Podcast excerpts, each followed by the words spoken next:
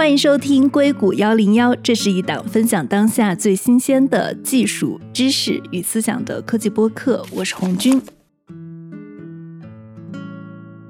硅谷幺零幺的招聘还在继续，欢迎对我们感兴趣的小伙伴在 Show Notes 中看我们招聘的详细链接。那也请大家抓紧把简历发送到我们的招聘邮箱，我们的邮箱地址是 hr at sv 幺零幺点 net。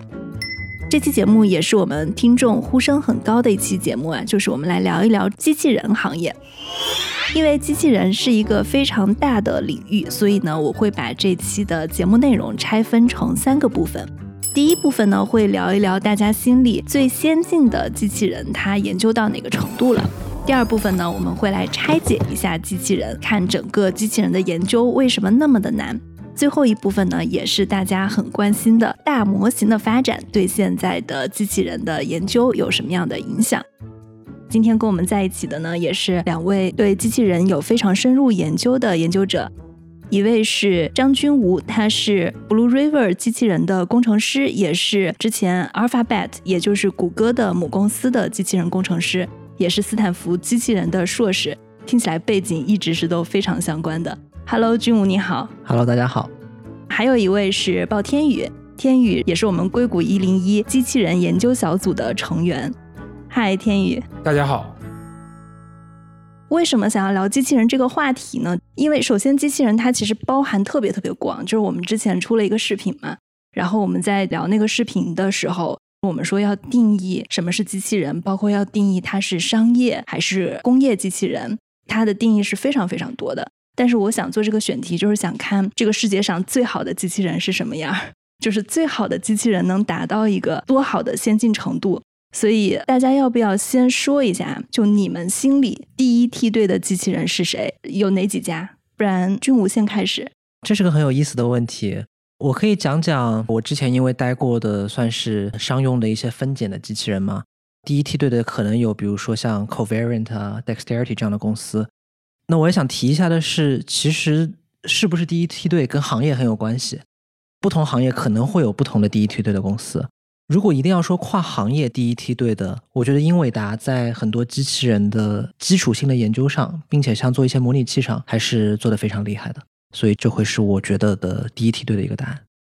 那你觉得，比如说像特斯拉的人形机器人，还有之前 Everyday Robots 这两个机器人怎么样？我觉得都是很棒的，他们的技术研发现在看起来都是处在一个非常蓬勃向上、蓬勃发展的阶段。我之前之所以说前面两个呢，就 covari 和 Dexterity 相对来说是已经有一定的客户，虽然他们具体有没有在盈利，这个我并不清楚，但它至少已经能帮助到实际的外部的 external 的 customer。那特斯拉和 Everyday Robot 更多是在研发和内部的这种测试、内部使用的阶段。我个人的看法是，如果他们真的能够像比如说 Amazon 的 Kiva System 那样投入到生产线上，发挥很多的商用作用，那他们也可以算作第一梯队。嗯，所以我理解，就是你的这个评价指标是从它真正商用的一个角度来评价的。嗯，对对对，你说的很对。嗯，你可不可以一句话解释一下你刚刚说的两家你认为商用机器人比较好的机器人公司，他们是做什么的？他们基本上都是做把货品从一个比较凌乱的环境挑拣出来，放到一个一个能够抵达千家万户的小盒子里面的这样的一个货品分拣公司。那天宇，因为在我们硅谷一零一之前做机器人的视频稿件的时候，你也研究过很多很多的机器人公司，你心里的第一梯队是哪几家？我其实心里一直没有一个真正的第一梯队的概念，还是因为大家都在做机器人里边不同的部分。那在几个不同的部分里边，我能想到很厉害的机器人，比如说对于机器人的动态控制，那我认为还是老牌的波士顿动力这个东西，你一看视频就能看出来，它在机器人的各种动作动态上确实比其他家做的要领先很多。当然，它的弊端是它离商业化似乎很远。Everyday Robot 我也是一家让我很值得崇敬的公司，但很遗憾，它现在似乎被关掉了，似乎被并入了谷歌的 Research 部门。我认为它同样的离商业化非常的远，但是它解决机器人问题的思路跟其他家都非常不一样。比如像君武刚才提到的这些工业机器人，它更多的是训练机器人去做一件事情，即使是有一些 AI，但是依旧还是做有限的几件事情，把它们做到基因做到最好。Everyday Robot 不一样，它是让机器人去做各种各样生活中的不同的事情，这些事情是无法通过编程来完全记录下来的，一定需要让机器人通过对环境的适应、理解、试错去学习，然后未来的目标是它能够把这些事情总结归纳，以至于做到它根本没有做过的事情。我觉得他去训练机器人的思路跟其他几家机器人公司非常不一样，这也让我认为他在研究机器人的学习和适应力这件事情上，应该说是走的最领先的公司，可能也是我看到的唯一一家在这方面这么深耕的公司，哪怕这意味着它离商业化非常的远。所以这家公司我知道它被并入谷歌 Research 这件事情，有很多机器人业界的朋友是感到惋惜的。那我也抱有这样的想法，在业界可能看不到一家这样的公司了，我觉得是一件挺遗憾的事情。我稍微补充一下，就 Everyday Robots 是做什么的？比如说你说到波士顿动力，大家可以理解就是一个大家可以看见爬上爬下、可以上楼梯的这样的一个机械狗。特斯拉的机器人，它其实是一个马斯克展示的人形机器人，它可以浇花。可以去捏鸡蛋，对吧？Everyday Robots 是做什么的？呃，首先你要是说从机器人的形态上，Everyday Robot 其实我觉得可能是一个类人性的机器人，它是轮式的，底下是轮子驱动，上面有一个像人脸一样的传感器，然后有一只机械手，手是一个夹子，就是说它长得不像人，但是它也具备了人的像手脚、传感器这些东西，它都具备。所以它主要是机械手吗？还是它是一个可以动的机械手，对吧？它可以在谷歌的办公楼里边自由的游走。对对对，exactly，这个在业内我们就叫移动机械臂，英文里面叫 mobile manipulator。对，因为工业机器人它就在那里做这个事情，它的这个机械臂是不能移动的，这就意味着它天生不能做到通用的一些事情，对吧？我想让它移动到哪里去拿一个东西，它就做不到了。就像我刚才说的，everyday robot，谷歌拿它去训练的事情，就是日常生活中各种各样的小事情。比如说最初期他们用它做训练的是垃圾分类。后来，比如说削黄瓜、叠被单，甚至是让它充当导盲犬，带人去溜一圈儿，这些事情都似乎在生活中稀松平常。但问题是，就拿垃圾分类这件事情来说，它是无法靠编程来固化、程序化的。垃圾桶里有各种各样的东西，你也不知道这次会出现啥，以及你也不知道这件事情该分到哪里去，它一定是需要让机器人自主去学习判断来完成的。那它的目标是机器人能把这一件一件的小事都做好，自己形成了一套学习系统之后，未来可以做之前并没有做过的事情。这是我认为它机器人研究方法跟其他家非常不同的地方。我听起来觉得垃圾分类是一个超级难的事情。你说如果机器人真的要做垃圾分类，我们可以把这个步骤拆解一下。首先，它要去识别各种各样的垃圾，这可能涉及到识别的问题。然后识别了以后，它还要判断哪个垃圾放在哪个篓子里。接下来，他会需要用他的机械手臂去把垃圾捡起来，再精准的投到下一个篮子里。那其实不同的垃圾，比如说它是一个瓶子、是一个杯子，还是一个塑料袋儿，可能军武你们真的做这种机械臂，就是你真实的做过，你可能知道这个难度有多少啊？听起来还是一个蛮有野心的机器人的。对对对，确实像你说的很有野心。而且我很认同天宇前面讲的，它跟别的就算是其他，比如说工业机械臂不一样的地方在于，工业机械臂它的环境相对来说还是固定的，就算它可能在光照条件不一样啊，太阳角度不一样，但无论如何它还是在那个厂房里，对吧？它就算别的这种挑拣的物件不一样，但像你说的挑拣垃圾啊，然后包括像天宇前面说的 Everyday Robot，它的最终的目的是能够走进到人的生活里的。那比如说我们想的办公室的场景、厨房这样的场景，那每家每户的厨房，就算在家里，厨房走到客厅，这也是一个一直在变化的场景。所以这一点就是 Everyday Robot 确实很厉害的地方，它的通用性。它一个是要技术上要准确率足够高，其次是就算有一个完美的技术，我们也要找到可以运用这个技术的一些场景。我补充一下刚才军武说到的一个点，就是我认为所谓的做通用机器人，它能做到通用的任务是一方面，能够在通用的环境确实也是非常重要的一方面。就是我关注到 Everyday Robot 它的真实机器人的训练，大多是在谷歌的办公楼里进行的，也就是说是真实的环境，这个环境中可能会有非常多的干扰。我觉得这也是在机器人业界里边其实相对难得的地方。就像军武刚才说的，工业机器人，也就是说现在真正能够商业化的机器人，它的全部的环境都是基于这个机器人而设计的。但生活不是这样的，生活中可能会有各种各样的突发情况，这个机器人都需要能够应对得了。我在 Everyday Robot 的官网上曾经看过，他们讲过说，如果能让一个机器人在桌子上拿起一个杯子，能够在任何的环境、任何的桌子、任何的杯子都能做到的话，这可能都已经是一个诺贝尔奖级别的成果了。所以，环境的适应力是一个很难攻克的话题。那它现在怎么样了？Everyday Robot 这样的一个项目呢，它现在的命运就是也是在今年一月初的一个大裁员当中被波及到。那很多项目里面的员工呢，算是并入到了 Google 旗下的一个可以算是 research 部门，叫做 Robotics at Google。那 Robotics at Google，据我所知，大部分是做 research 的。据我所知，这个 Everyday Robot 并进 Robotics at Google 的人也不是特别多，所以这个就是这个公司现在的一个命运吧，可以说。所以天宇，刚刚你会说被谷歌关停了，特别可惜。我其实从一个角度上也说，因为我也跟学界的朋友有聊，似乎 Everyday Robot 在业界做的事情更像是在很多学界在做的研究的内容，因此可能并入。Google Research 也不让我感到特别意外吧。另外一个方面，我也看到的就是最近比较火的人形机器人，或者很多人在说所谓的具身智能。在这个领域，我看到的两家公司，一家是特斯拉，一家是 One X。当然也有一些其他的公司，但我认为这两家做的比较先进。我觉得主要是离量产比较近。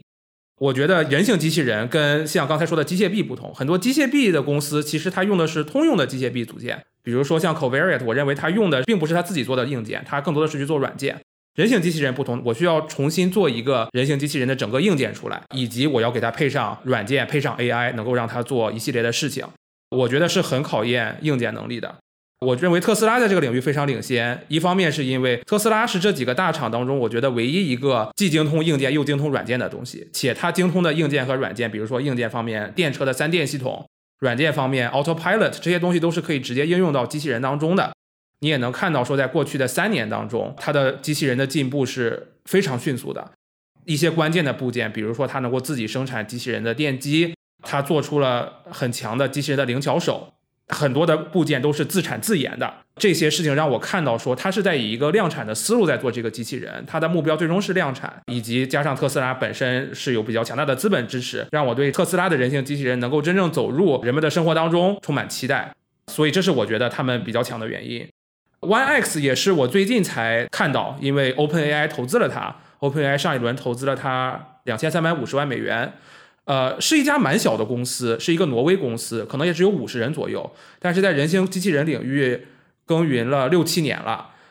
它的下一代机器人，我觉得是基于现在这个 Eve 做了很多的改进，比如说，我觉得最大的改进，它是一个双足机器人了，也就是说，它能够走更复杂的地形，它能够上楼梯。之前的不算是双足机器人，是轮式的。对，之前简单说，它就是靠轮子驱动的。那么，如果是轮子驱动的话，它不能上楼梯，它不能越过障碍。以及它必须是要相对平的地面，可能才能走，对吧？如果是土地、泥地，可能会有一点难度。双足机器人就会避免这些问题，但相应的，它行走的速度可能要慢，消耗的能量可能要更多。所以这两者是各有各的优劣。其实有一个技术细节我不太了解啊，就是当时我记得马斯克在展示他们的人形机器人的时候，他们第一次出场，那个机器人是直接摔了一跤。要让双足机器人保持平衡是一件很难的事儿吗？这个很难。因为它涉及到机器人的重心，比如说一个人在走路的时候，我们要不断调整重心。作为一个机器人来讲，它调整的这个频率也要非常高。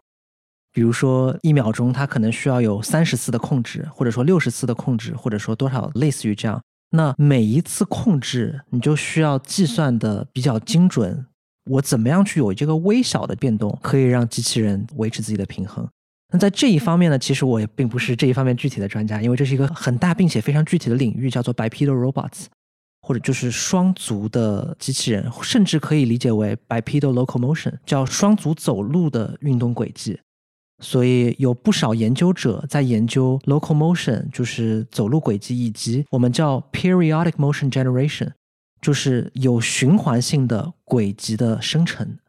在这个领域里面呢，还是一个很难很有意思的一个领域。伯克利有一个教授叫 Koshal Srinath，在湾区附近，他算是一个专家。包括像 Stanford 也有一个教授，好像叫 Scott Delp 和 Karen Liu，都是这方面的非常厉害的教授。不过我还想补充一小点啊，就是说，当然是基于天宇讲的东西之上的补充，我也非常认同天宇讲的，比如说 One X 这些 use case。我其实自己在想的一个是，我们讲第一梯队的公司，它公司毕竟它是一个盈利的一个实体嘛，对吧？它公司要存活，它必须要找到可持续的商业化发展的一个用途。现在看来，其实我们前面讨论的，像天宇前面说的 One X，包括像我前面提的一些 Covariant，都是可以算是说比较新兴的，在科技上运用 AI 比较多的一些公司。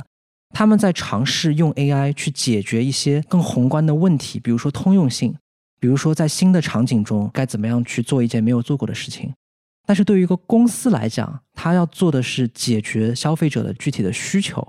在这一点上来讲，甚至很多需求是不需要用 AI 解决，或者说不一定需要用很多 AI 来解决。比如削黄瓜，对对对，比如削黄瓜，或者比如说需要非常精准度很高的一种行业，比如说手术机器人啊，比如说这样这些。这么说吧，就是我们前面说的是有很多在感知里面用到 AI，包括在决策当中也会用到 AI。但是不少现在做的成熟商业化很好的机器人，它更多是它能够在用机器人这个东西去解决客户需求这点上做得很好。至于具体的机器人 solution 里面有没有 AI，可能是它并不是一个关注的一个主要的点。只要能够解决客户的需求，什么样的机器人都可以。对我懂你的点，就是你是想说，其实，在机器人的议题上，更应该关注它实际解决了哪些痛点，它有哪些可以商业化的潜力。而不是说它的 AI 有多先进。对，比如说举个例子，我前面说的手术机器人，它的难点可能在于像天宇前面讲的，有一个叫 teleoperation 嘛，就是远程控制。这个在机器人领域里面，我们管它叫 shared autonomy，机器人和人共同来控制这个机器人的自动化。那在这一点里面，它的难点可能更多偏向控制，更多偏向这种很精细的几毫米的这样一个距离，或者说很高频的这种控制。这些东西，因为在数学建模的情况下，他们是物理实体，他们能够建数学模型，所以其实数学可以做的非常的稳定，非常的稳固。你用 AI 的话，反而可能会产生一些不确定性的问题。这是手术机器人里面的这样的一个例子。所以手术机器人它其实不算用到了很多人工智能学的东西，它反而用到的是控制学的东西。我这样理解是对的吗？嗯，在我的理解里是这个样子的。因为我们看达芬奇机器人，其实在二十一世纪初的时候就出来。达芬奇机器人也是在湾区的一个叫 Intuitive Surgical 的公司，它的一个旗舰性的产品。那它的技术核心主要是，比如说视觉上可以让医生通过机器人看到病人这个病灶上发生了什么样的一些病变，看到之后通过机器人就可以，相当于机器人是医生手臂的一种延伸这样的感觉。我可能再举一个非常小的例子，就是真的要说第一梯队的机器人真的能够可以产生 revenue 的这些机器人，甚至扫地机器人是我们可能是距离我们生活最近的，并且相对来说能帮我们解决最多痛点的一个类型。我很认同军武刚才说的，解决问题为主，并不一定要用非常多的 AI。但这里我有一点要说，就是我觉得一方面是可能让机器人去解决一个特定的问题，在这个点上，我认为确实很多工业机器人是做的最好的，且离钱最近的，离商业化最近的。但人形机器人这边，我觉得似乎在讲的另外一个故事。我承认，人形机器人似乎离真正商业化、离真正能卖还很远。刚才说归说，One X 的机器人可能已经能卖了，它什么时候能买到，我们也不知道。但是我觉得这可能是一种未来的机器人的趋势，这可能是一个分支。像马斯克在讲的故事是，未来机器人可能会成为我们的 labor force，成为我们劳动力的一部分。这个机器人它能做各种各样的工作，我们能够训练它做各种各样的工作，那你就不需要在有工业机器人的时候做一个机械臂。我在家的时候做另外一种机器人，我做一个扫地机器人，可能一种机器人能够解决各种各样的工作。这件事情在 PC 在个人电脑的发展史上曾经出现过。刚刚有电脑的时候，其实大家都是非常 specialized、非常专一的芯片，一种芯片解决一种运算，用于一种实际场合。但到了后面出现了 CPU，这是一种可以做各种各样的运算的芯片。那么把它用于不同的用途，是通过在上面的软件来实现的。那我似乎在通用机器人，尤其是人形机器人上看到了一些那个时代的影子。确实，这个东西离真正能够变成那样的现实还很远。我也认为比解决一个芯片问题可能会需要的时间更加的漫长。但是，我觉得这也代表了一种未来的方向。包括 Everyday Robot 所做的努力，哪怕我短期就是看不到商业化前景，我觉得也代表了一种未来的方向。我觉得也是未来那个时代可能会需要的东西。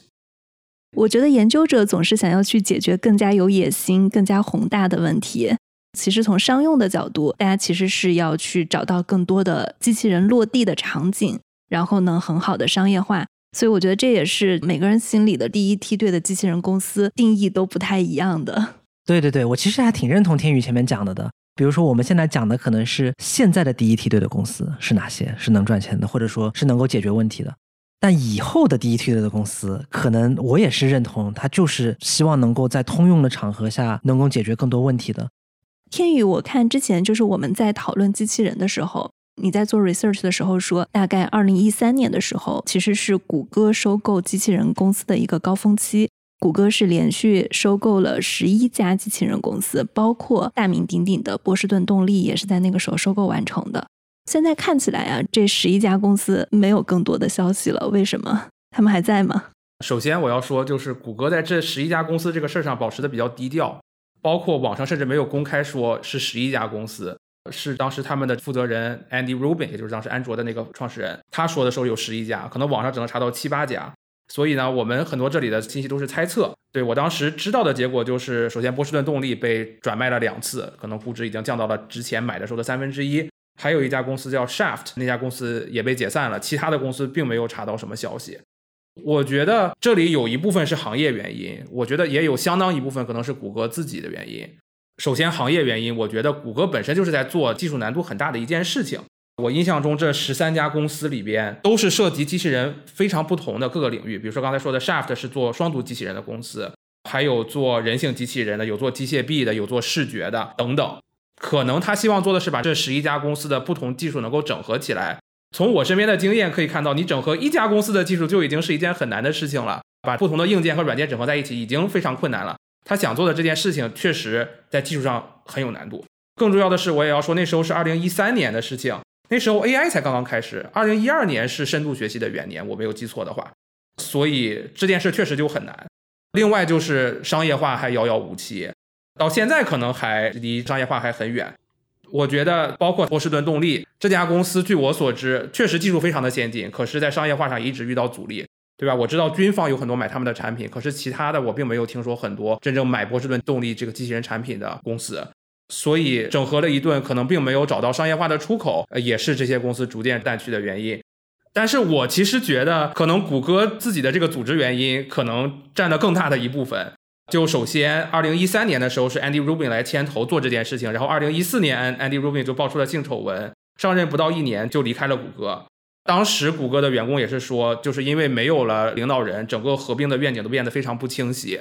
然后二零一五年又来了一波，那个时候发生的是谷歌可能最大的战略重组，谷歌成立了它的母公司 Alphabet，然后成立了这个 Google X。这些公司我们也并不知道它到底是还留在 Google 里边，还是并入到了 Alphabet 当中。这里边呢没有找到什么公开的信息，但是我当时找到了一些别的信息，就是当时 Nest CEO 也在这波当中受到了影响，因为他们的公司是从谷歌移出并到了 Alphabet 里边，这里边就发生了非常多的办公室政治，很多事情可能承诺都没有兑现，以及这个公司到了 Alphabet 里边之后，相当于它是一个要有独立的财务指标，要承担更大的财务压力，那对他这个公司的运营又会带来更多的挑战。那 Nest 本身是一个还能够挣一些钱的公司，可是机器人就更不用说了。所以我能想象说，在这样的事情中又遭遇到这样的大的环境，谷歌发生这么大的变化，把这么多家机器人整合到一起，能够做成一个更厉害的机器人公司，这件事情确实听上去非常的难。我们也确实不知道最终这些机器人的技术到底有没有流传下来，因为毕竟经历了这一波好多年以后，我们能看到谷歌确实是走出了两个机器人的分支，一家就是 Everyday Robot，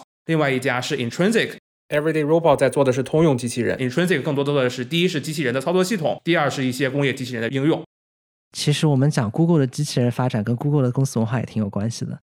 Google 是一个从来不害怕收购很多公司，但也不害怕去裁掉项目的这样的一个公司。比如说天宇前面讲的 Nest，比如说我们是在去年还是在反正最近一年内看到它有一个游戏平台叫 Stadia，之前做的很好，但不知道为什么现在整个项目也都被停掉了。Stadia 发布的时候还挺隆重的，对吧？挺隆重的，对对对。然后包括像 YouTube 现在也砍掉了一个叫 Stories 的 feature，所以 Google 这个文化 in general 就是不怕 砍掉项目。对，你要不要跟听众简单解释一下，就是你当时在 Vicarious 做的事情？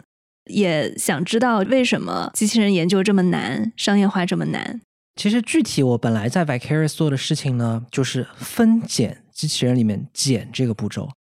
那我们讲分拣，就是分的话，我们假设有一个很大的一个筐子，这个大筐子里面呢，假设有一堆的护手霜。那分就是其实是我们英文当中叫 grasp 或者 pick 这样的一个动作，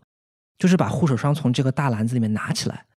拣呢，我们就可以理解为 placement，那就是从这个大篮子里面拿出一个护手霜之后，怎么把它放到比如说抵达千家万户的这个亚马逊的小盒子里面，这个就是 placement。所以这个是我之前在公司具体做的事情。我们公司 in general 就是像我前面说的，是在做比如说挑拣日用品啊、挑拣护手霜这样的一些工作。那为什么这么难呢？我觉得它每一层其实都有难点，整合起来会更难。那我会把它比较简单的分为三层，就机器人的技术的这个要点，简单分为三层：一个是感知，一个是路径规划，一个是执行。这三层呢，会是不少机器人技术环节划分比较通用的三层。我觉得运用在分拣货物里面也是比较适用的。那感知、路径规划和执行各有什么难点呢？感知，比如说我们怎么样去判断一个未知物体的姿态，以及我们怎么判断一个已知物体但是我们没有见过的一个姿态。比如说我们在训练的时候是训练这个护手霜就站在这个桌子上，或者它就是一个固定的形态。我们就算训练集里面有，比如说十个不同的护手霜的这样的一个位置的一个姿态，问题是我们在一个一千个护手霜的大篮子里面，那一千个总归会有我们之前没有学习过的这种姿态。那这个时候我们怎么样识别？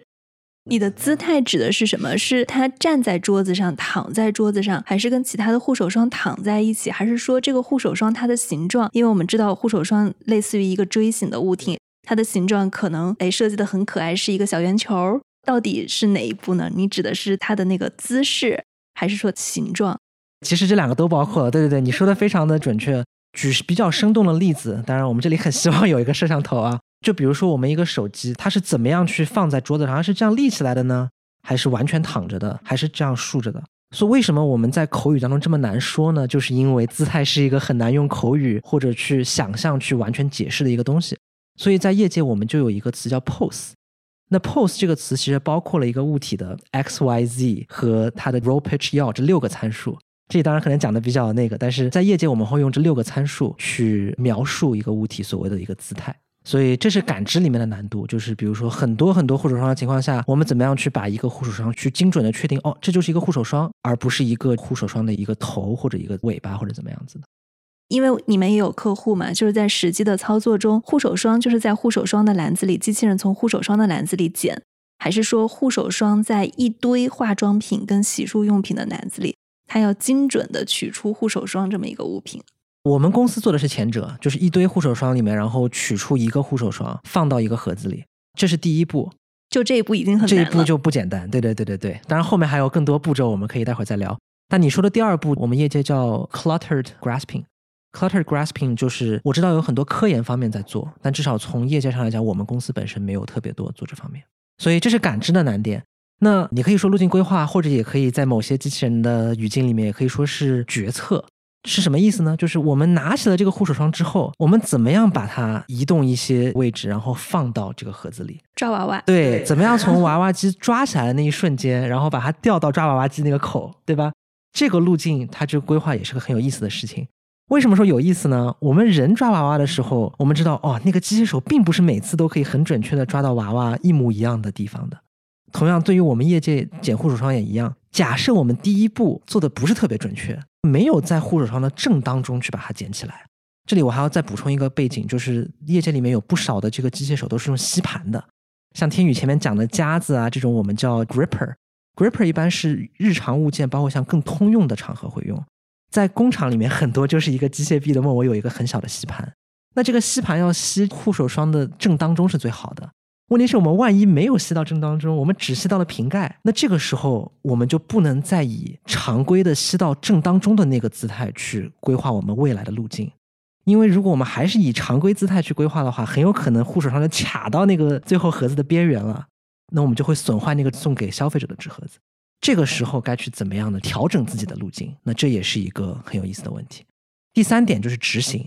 就算我们前面两点都有问题，我们最后快要把护手霜放到盒子里，这个位置是错的。举个什么例子呢？假设我们要把护手霜就放到这个盒子的边缘了，你知道我们亚马逊那个盒子的边缘，它是一个硬纸壳，它边缘不是很宽的。我们如果硬用力要往那个边缘上施加力，就会把这个盒子给弄弯或者弄坏。那我们怎么样去避免这样的这种情况？我们就需要在执行的时候有很多的安全的设定 （safety conditions），这就是执行里面一些难点的例子。我们再把这三层不同的技术要点再整合起来，整合本身这一步也是有很多难点。像感知会用到的一些摄像头，如果我们在厂房里面有一个工作人员一不小心去触碰了一下这个摄像头，因为你知道厂房可能相对都是比较窄的一个过道，他走路路过的时候一不小心衣服碰了一下，手臂碰了一下这个摄像头，那我们可能就需要重新做这个摄像头的校准。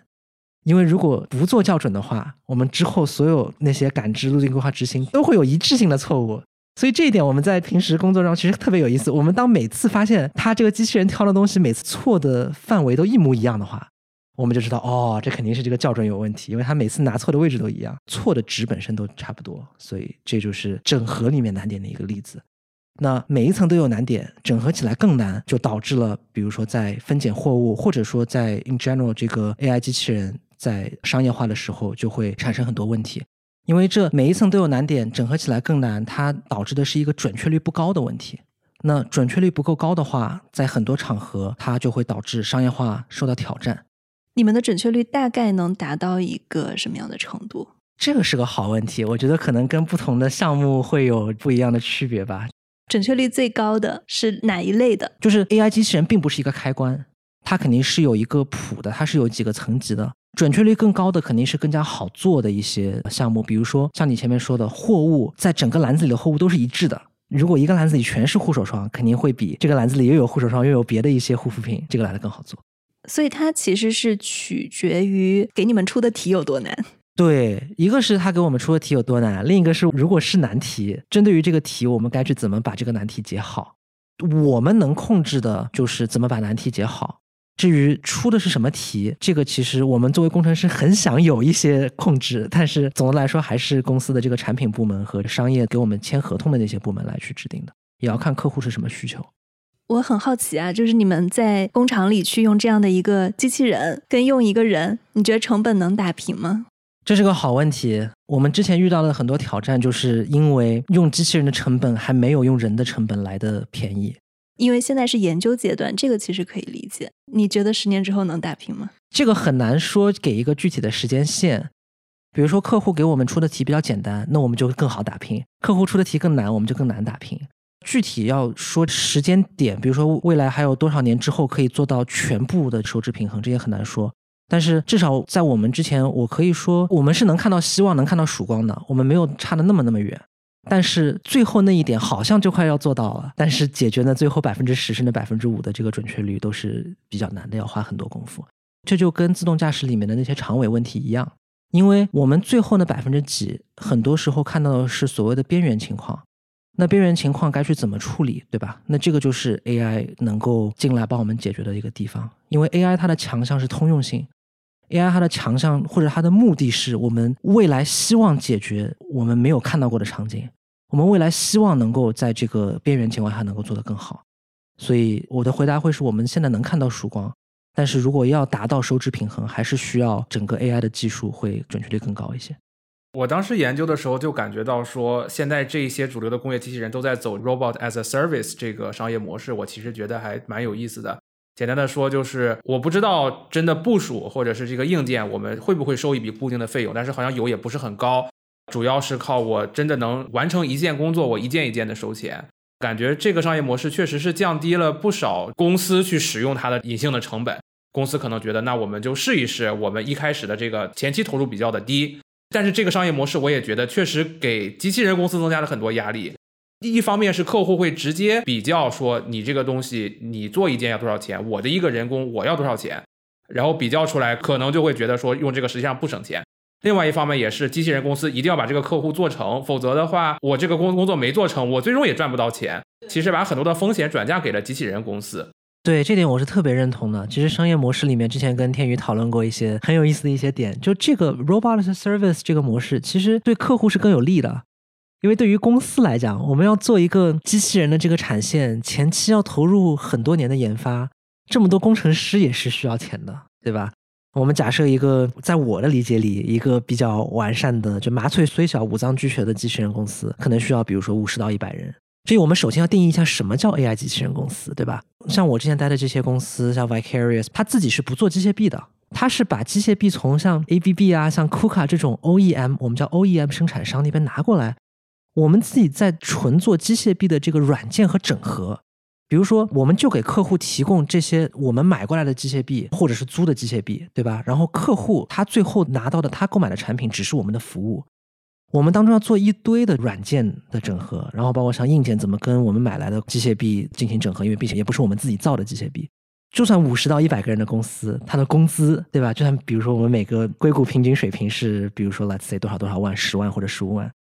你这么一算，和你一个生产线能获得 revenue 其实并不是成比例的。你要做很多很多的产线，很多很多的项目，才能开始慢慢形成真正的有 profit。你可能产生营收不难，但是这个营收是不是能够抵得上你的支出，这个就是商业模式里面很难的点。所以还是要规模化，对吧？对。但你们的规模化又不是它可以轻易扩张的，就像你说，摄像头的位置变一下，它可能都会对结果产生影响。所以我理解它会有一个通用的软件系统。但是我们说，每新进来一个客户，挑护手霜跟挑其他的一些，哪怕只是一个洗发水，可能都不一样。对，可以这么理解。我们的目标肯定是想做的更通用，但是现实呢，还是要从一个个项目做起。所以你前面说为什么机器人这么难，它可能有两个难点嘛，一个是技术难点，一个是商业难点。技术难点，我们就前面讲的是三个技术环节都有难点，并且整合起来也很难。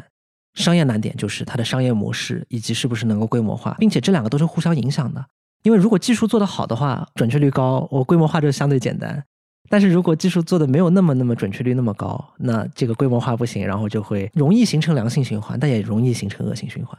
对的，我能想象到的就是，我先签了一个客户，我需要花很多的时间来为这个客户解决问题。我又签了一个客户，这个客户可能是另外一套不同的问题，这些人我就要分散精力去解决另外一个客户。那这样的导致的结果就是，我不能在短期内扩大很多的客户，而可能有一些客户也会因此不满意，也会因此不去续签。所以这里边其实能够真正达到这种 scale 的程度，需要技术能力非常非常高，否则就挺难达到这个良性循环。对，最后想补充一个点啊，就是你说客户真的就是能不能从这个合作中去节省一些成本？我很难给你一个能不能的答案，但我至少可以给你介绍一个例子，为什么它这么难？比如说我们的这个生产线上，比如说我们一个产线是有七个或者八个不同的机器人，或者 let's say 十个机器人在挑拣货物，其中如果一个机器人的摄像头出了一个小问题，因为它产线很多时候有可能是顺序性的、序列性的，那它整个这个机器人的这个产线都要当掉。当掉之后呢，会有人要进来，要人工的去把这个货物再放回去，然后要再把机器人一个一个的开起来，因为机器人要讲究安全嘛，它当掉肯定是开起来不像我们发动一下汽车这么快，它要确保这个那个。哇，那好了，半个小时的这个我们叫有效生产时间 （productivity time） 就没有了，这半个小时一下没了，就算一天中给你来那么两三个半个小时，客户都会觉得，哎呀，这个真的是让我搞得这个心里很烦。而且他每次都要联系你们的人去维护、去调整。对，他说到另外一个例子，就是说机器人的易用性，很多东西可能只有我们的人会知道该怎么去 reset，怎么去重置。就算我们去教了 onsite 这个在场地的这些人，也没有那么简单。包括像我们最后一个小例子，就是我们之前还有把东西放到盒子里，把盒子整个给弄坏的，然后东西也飞到地上，飞了好几米远。这个时候客户就比较光火，说：“哎呀，你怎么把我东西都弄坏了？”在这样的情况下，除非我们能够很快的去改进我们的算法。但是如果长此以往的话，客户肯定是觉得还是用人工来比较好。但我也不是说我们公司就什么东西都做得很糟糕的意思，那就是说这个难点在这里是举一个例子。你觉得客户现在去用这些机器人公司，对他们来说只是一个我想尝试一下，看看业界最先进的生产力达到了一个什么样的水平，还是说他们真的是从成本跟投入产出比的角度去考虑的？我觉得是后者，因为现在招人很难。很多的我们之前的客户遇到的问题是在厂房里工作很枯燥，并且产线上的人的工资肯定也不是特别高嘛，所以招人比较难。在招人难的情况下，对于我们的客户，他们怎么样提高生产力呢？那就只能去寻求机器人的帮助。所以为什么我前面说，如果机器人做得很好，能够给客户带来很多价值，但如果机器人做的还没有人类做得好，那可能就不一定有很多价值。我其实也刚才在想说这个问题，我觉得有一些场合可能是人也能做，机器人也能做，很多时候就是在算投入产出。但确实有一些事情似乎是人不太能做的，比如说高低温的环境，比如说这个东西特别重。我之前看到有这个机器人给车的车体去喷漆或者说刷漆，这个车体可能人都举不动，对吧？那这些事情可能只有靠机器人来做。以及有一些工作可能有比较大的危险性，比如说我知道买波士顿动力的机器人呢，有军方有警方，他们可能做的是一些比较危险的工作，在这些时候，可能机器人就成为了很多时候唯一的选择。我觉得这些方面会比较有商业化的前景，但是在这些人也能做，机器人也能做，然后算钱的时候，可能现在还是有不少的挑战。君武，你觉得现在商业化比较好的机器人公司有哪些？您指的机器人公司是无论什么行业的吗？还是比如说在工厂啊，然后工业机器人里面？我觉得可以，无论是什么行业的，因为其实刚刚你举了扫地机器人的例子，然后我们之前有讨论过亚马逊的，也是仓库运货的一个机器人叫 Kiva。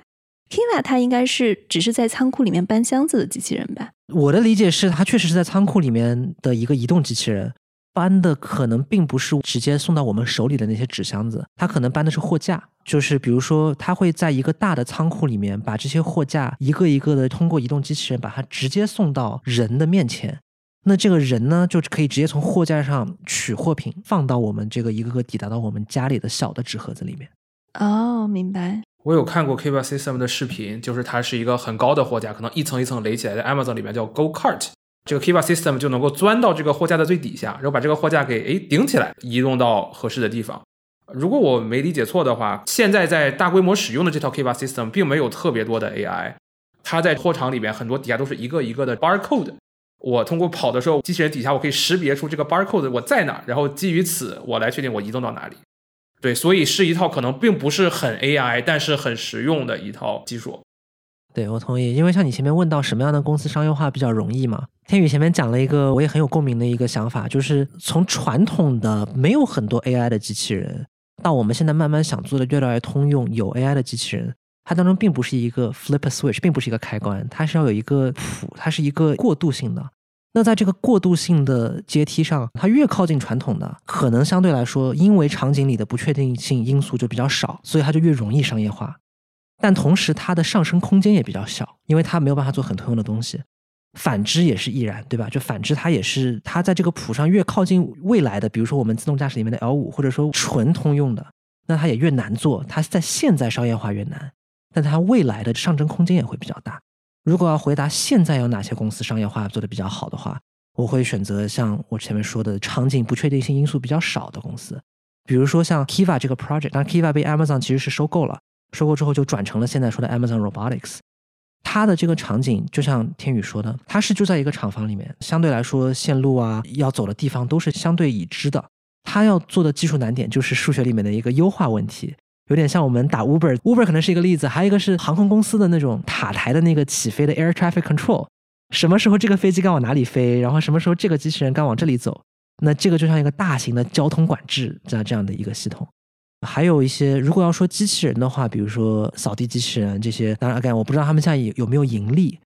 但是他们肯定是至少从收入上来讲有一些，应该是应用最广的机器人了，因为它首先是 to C 的，然后它又是一个非常日用的场景。我不知道大家家里有没有啊？我感觉很多人家里应该都有。对对对对 对对对对，当然有些人 有些人会觉得，哎呀，我买回来之后还是没啥用。用的也不多，所以这也涉及到，就算这么家用的一个机器人，真正会每天去用它的人也没有那么那么多，所以这也是一个有意思的一个点。除此之外的话，可能像手术机器人有用不少的，因为手术机器人它是有具体的痛点的，比如说在某些欠发达国家，它的医生的医术啊，它需要慢慢去培训去 train。那在培训好之前，比如说我知道有一些髋关节置换，包括膝盖关节置换的这样的一些机器人，就是帮助医生可以一起把手术做得更好。包括像有一些种植牙的机器人，做外科手术的这样一些机器人，都是能够帮助医生可以更加稳定、更加精准的去做好这个手术。它是因为有具体这个痛点，并且机器人帮他解决的比较好。最后一类我想 cover 的就是，比如说原来的那些相对传统的这些汽车机器人啊，然后在厂房里面的，包括像 ABB 啊这些大的机械臂的制造商，同样因为他们场景相对固定，并且能够大规模的去做很多，比如说机器人喷漆啊，像天宇说的，人没有办法去做的事情。这样他们的商业化也是比较成功的。对，我觉得这可能就跟之前我们理解的那种工业生产线上，就是一步步的把那个生产线给机械化，最后做到一个全无人的生产工厂，就有一点点像了。它可能就像你说的，解决的场景是非常固定的。天宇，我记得之前就是你在采 Berkeley 的博士的时候，他是怎么评论 AI 的那句话的？就是我觉得我做了这一圈研究，让我觉得比较难过的两点。第一是，就别说大模型了，其实真正用到 AI 的机器人公司都并不多，用到的 AI 也都不深。然后就是能商业化的能力跟用多少 AI 似乎成相对反比，用的越少的似乎能商业化的前景越好，用的越多的离真正的量产和商业化就越难。据我的了解，现在真正用到 AI 的机器人很多还是停留在视觉方面。我用 computer vision 来解决，我现在可以抓这个东西，抓那个东西，抓我没有识别过的东西。我这里有一定的智能化。但你说这个机器人到底有多智能？它本质还是在做抓娃娃这一件事情，这个事情并没有本质的改变，所以只能说是有一些智能，在有智能的比较早期，离真正的通用，我觉得还比较远。对，然后像你说哪些机器人公司是在盈利商业化做的比较好的的话。我觉得在 AI 的这个领域里面，可能不能说已经有哪些公司盈利做得非常好，但是我个人感觉有些特点是可以让它盈利比较容易的。收入上来讲，怎么样可以做得更多呢？那这个就是先从小项目做起，先把一个客户的问题真正解决好，形成一个稳定的收入的一个流。那这样子的话，以此之上，然后再去做一些慢慢慢慢去拓展。这可能是我个人在这个行业里，当然做的时间也不多了，但行业简单的一些经验和体会。这是收入方面。支出方面的话，就是一定要把公司的这个商业模式给选好、平衡好。如果是一上来就有很多机器人公司自己的前期投入的话，那就要确保有比较稳定的 funding 的 backup，对吧？如果是要比较健康的这样持续的收入支出的平衡的话，那支出就可能怎么样去用比较少的人做更多的事情，怎么样去把机器人硬件方面设计的更加通用，怎么样去减少一些错误率吧，其实也会给公司减少一些支出的。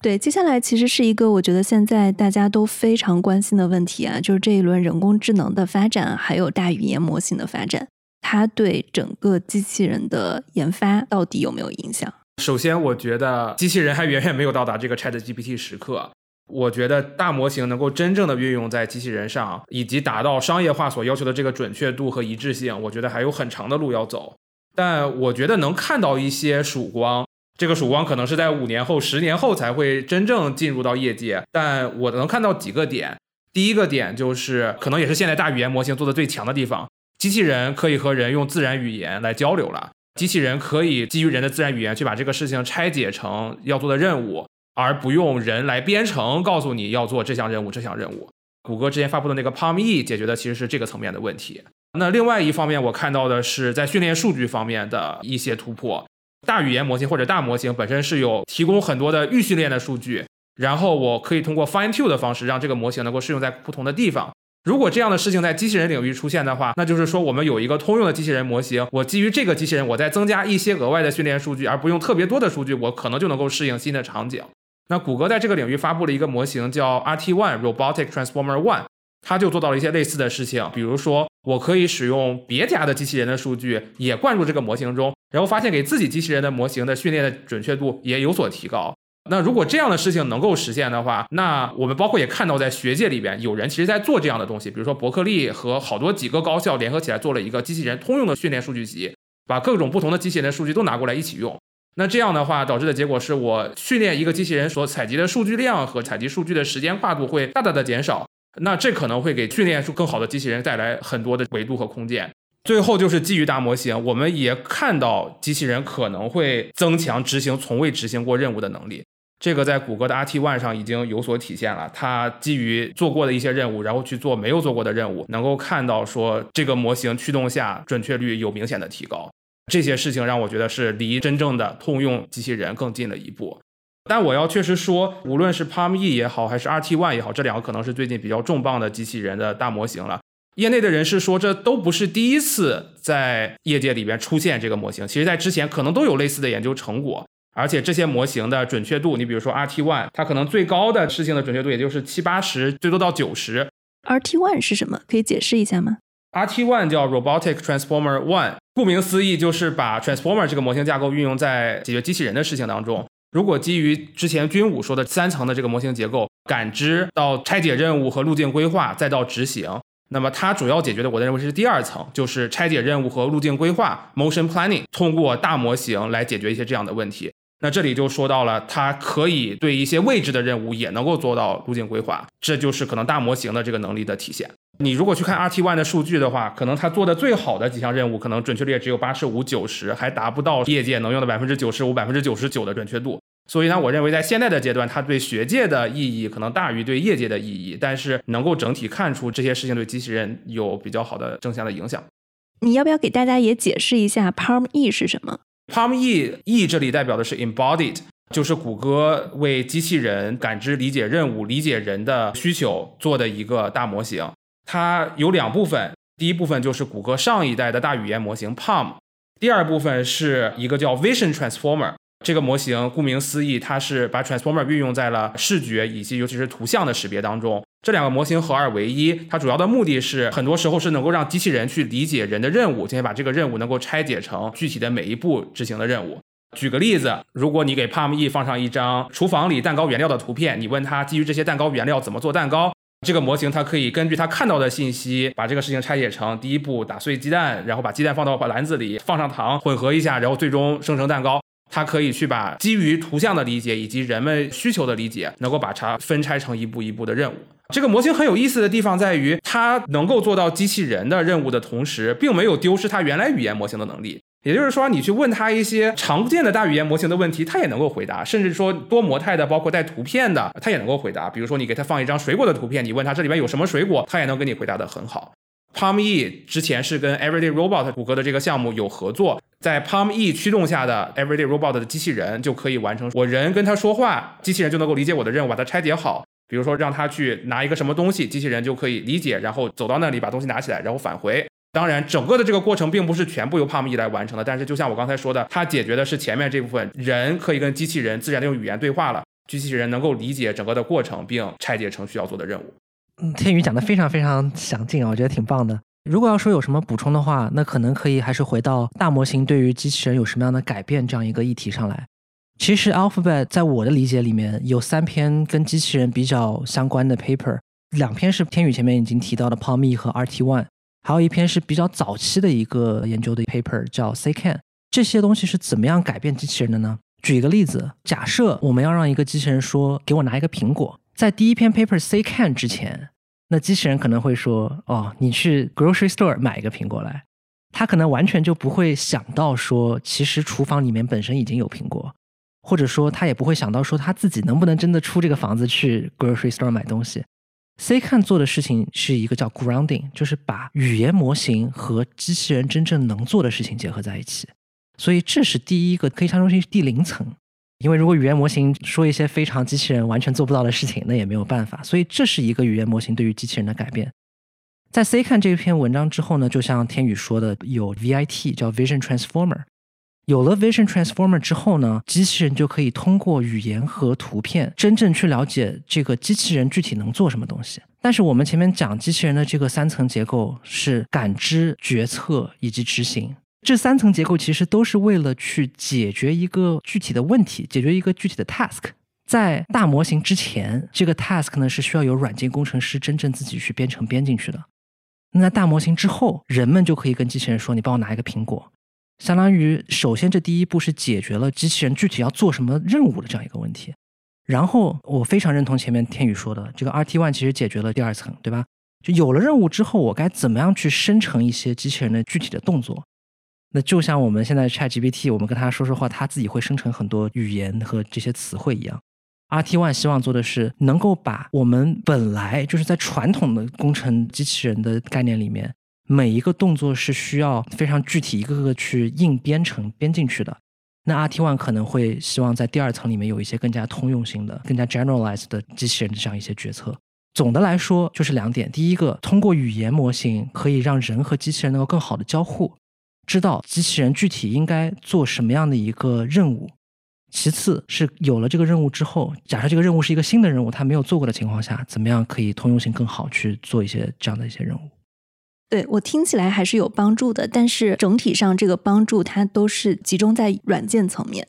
但其实我觉得机器人最难的部分，可能是因为它要在一个真实的物理世界去完成一个任务。现在我们整个的互联网上数据已经非常非常多了。这也是为什么在这个时间点上，像这种大语言模型能够爆发的一个重要原因。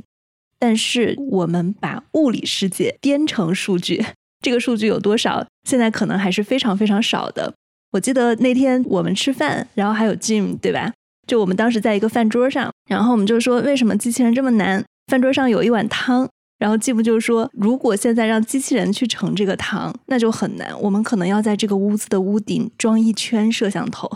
而且还不能有移动，其次是我们盛汤，如果灯光正好打到了一个阴影，摄像头能不能照到这个阴影，以及在阴影下识别，这也是很难的。假设现在的光线，哎，我们刚刚录音的时候太阳在落山，这个光线是在不停变化的，那可能机器人它又无法识别了。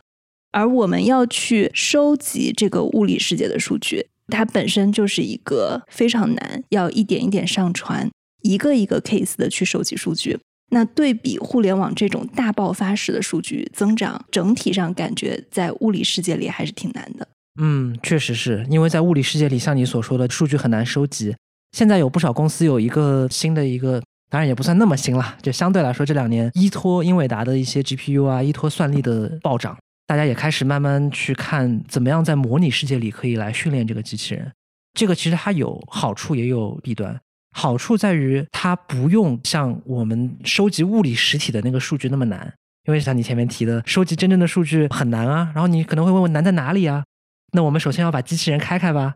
机器人开开本身，如果在真正的产线上，可能就已经是一个比较复杂的一个事情。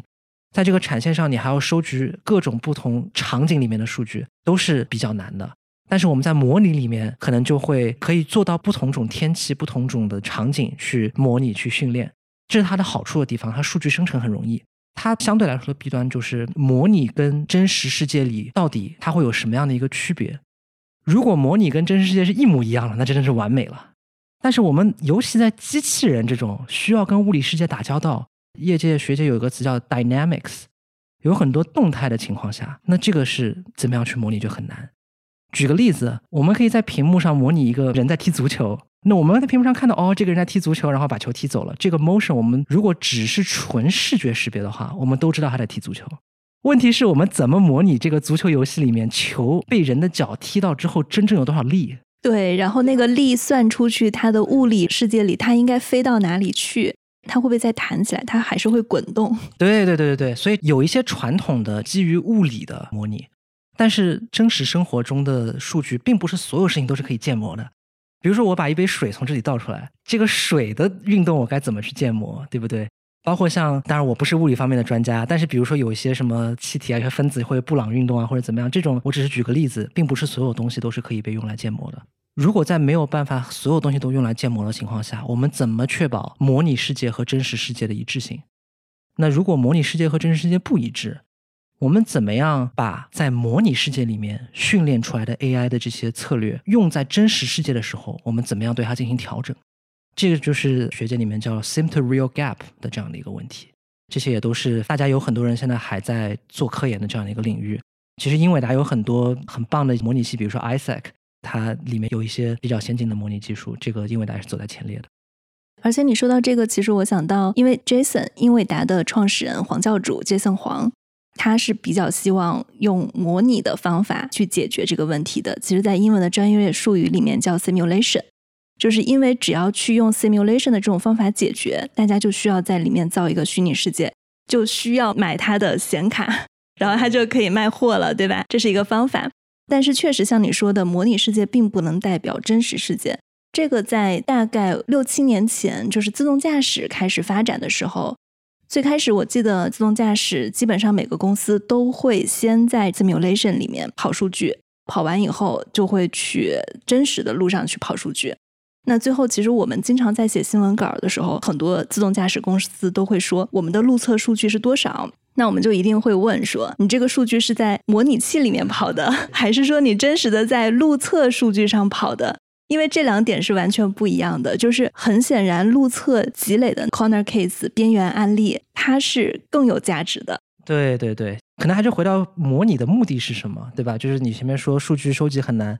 模拟的目的主要还是给 AI 在训练的时候有更多的数据。但是也像你所说，我们真正用 AI，真正用这个机器人，最后还是要在实际世界里面的。所以这两个可以算是模拟解决的是前期的问题，实测解决的是后期的问题。基于你刚刚说的，其实也有一个机器人里面的例子，比如说机械臂上面经常会有一些传感器的线，比如说我们机械臂的末端控制器里面，它会有一个力矩传感器。传感器的走线，它其实是有点像，你可以想象成人也有血管，人也有肌肉的脉络、肌肉的经络。问题是机器人的传感器的神经啊，它是要装在机械臂外面的。但机械臂在现实生活当中会有这种不同的幅度的运动，那这个运动就会导致力矩传感器的这根线有些时候会被拉扯到，一拉扯到的话，这个东西就会导致它传感器的数值不准。这一点其实，在模拟器里面去很难去模拟的，至少我见过的没有特别多的这个公司会真正去做到细节上去模拟这个力矩传感器受到的力是多少，因为在 AI 训练里面，这个并不是一个特别关键的点。它是在最后大家用之后发现哦有这个 edge case，然后我们再去解决。当然，这方面我也是在不断学习，这个可能也并不是看的最完善，但是期待看到更多更加准确的一些模拟。现在如果说做机器人是一个体系的话，感觉模拟已经是一个必不可少的步骤了。就比如说我印象比较深的就是 Intrinsic 收购的那家公司叫 ROS，它的目标就是说能够让机器人的开发者能够快速的做出机器人。它自己集成了很多机器人的通用部件，以及自带了模拟环境，也就是说，能够让你把这些机器人的这些通用的部件，通过它的这个开源系统，能够给连接起来，然后直接进入它的模拟环境去模拟，能够达到一个相对可用的状态，然后再放到现实世界当中去路测。让我看到说，好像模拟 simulation 在整个机器人的研发过程中已经变成了一环。我确实在我的研究中没有看到说某一家机器人抛开模拟不做模拟，直接就上真实世界去测。所以感觉现在变成了一个必不可少的环节了。对，尤其是在跟人交互很多的场景下。对你前面说的 Ross，它确实是一个像我们学机器人的，从上研究生的课开始就会用到的一个开源的项目。然后 Intrinsic 之前确实是收购了它背后的一个公司叫 Open Robotics，非常认同。他们一开始我们会觉得它很有用的一点就是它有这个叫 RViz 这样一个 Visualizer，这个 Visual Visualizer 里面有一些模拟的东西，这是它的优点。那它相对来说，现在可以做得更好的一点，就是怎么样加入像我前面说的物理的这种模拟。它那种模拟都是我们叫 kinematic simulation。所谓 kinematic 和 dynamic 的区别，就是 dynamic 会受到力的影响，但 kinematic 并不是跟力的研究相关的。所以说，你看那个机器人在 ROS 的模拟器里面动来动去，可以动得很快，比如说一秒钟可以动个，我就随便说个数字，一秒钟可以动三米。那在现实生活中，是不是真的能够一秒钟三米？它如果一秒钟移动了末端控制器移动了三米，会不会让机器人飞出去？会不会有很大的惯性？像惯性啊，然后像加速度，这些都是跟力的研究相关的。这一点正是 Ross 之前没有做太多的点，可以说做这一点其实也是比较难的，要依托很多的算力，所以还是比较看好 NVIDIA 的那些，包括像之前也有像 Bullet，它也是一个物理引擎，然后包括像 Unity 这种做游戏的，他们也都是物理引擎。这方面的话，确实有不少的新的进展在这个领域。所以总体上来说，我们觉得这一轮的大语言模型，它在软件方面还是能给机器人很多很多的帮助的，包括在这种模拟世界的训练。但是真正在物理世界里面，可能还是有很多的难题要解决。对，我觉得可能大语言模型分语言模型和大模型。你说的没错，就语言模型可以帮助交互，大模型可以在软件上有很多的提升。大模型可能在模拟里面呢，还有一个应用就是可以通过大模型去产生更多的数据，然后用来训练机器人的 AI 的 policy。总的来说，模拟其实是依托算力的，就是模拟这是一很大的一块，大模型也是很大的一块。然后这两块都是对于软件这一块是有很大的帮助，但是它是否真的能够 work，还是要整合之后看一下在现实之间的表现是什么样子的。所以这一点我也很期待。好，谢谢两位，今天非常非常的精彩，我觉得聊的也很透彻。这也是我们节目为数不多的线下录音。今天跟大家最后说一个小花絮啊，就我们的录音环境，因为我们今天有三个人，但是我只带了两根线，就三个话筒两根线，所以非常辛苦。天宇一直在对着我们的一个外放的收音系统，在非常大声的扯着嗓子喊，所以今天非常非常的辛苦天宇。感谢感谢天宇，感谢君武，感谢大家，谢谢谢谢洪哲，谢谢大家。这就是我们今天的节目。如果大家对机器人有什么样的看法，或者有更多的问题，欢迎大家给我们写评论、写留言。中国的听众可以通过小宇宙、苹果播客、喜马拉雅、蜻蜓 FM、荔枝 FM、网易云音乐、QQ 音乐来收听我们。美国的听众可以通过 Apple Podcast、Google Podcast、Spotify、Amazon Music 来收听我们。当然，大家也可以去使用很多的泛用型播客客户端来收听我们。特斯拉和未来的车主可以通过你们的车载渠道搜索“硅谷一零一”。感谢大家的收听，谢谢。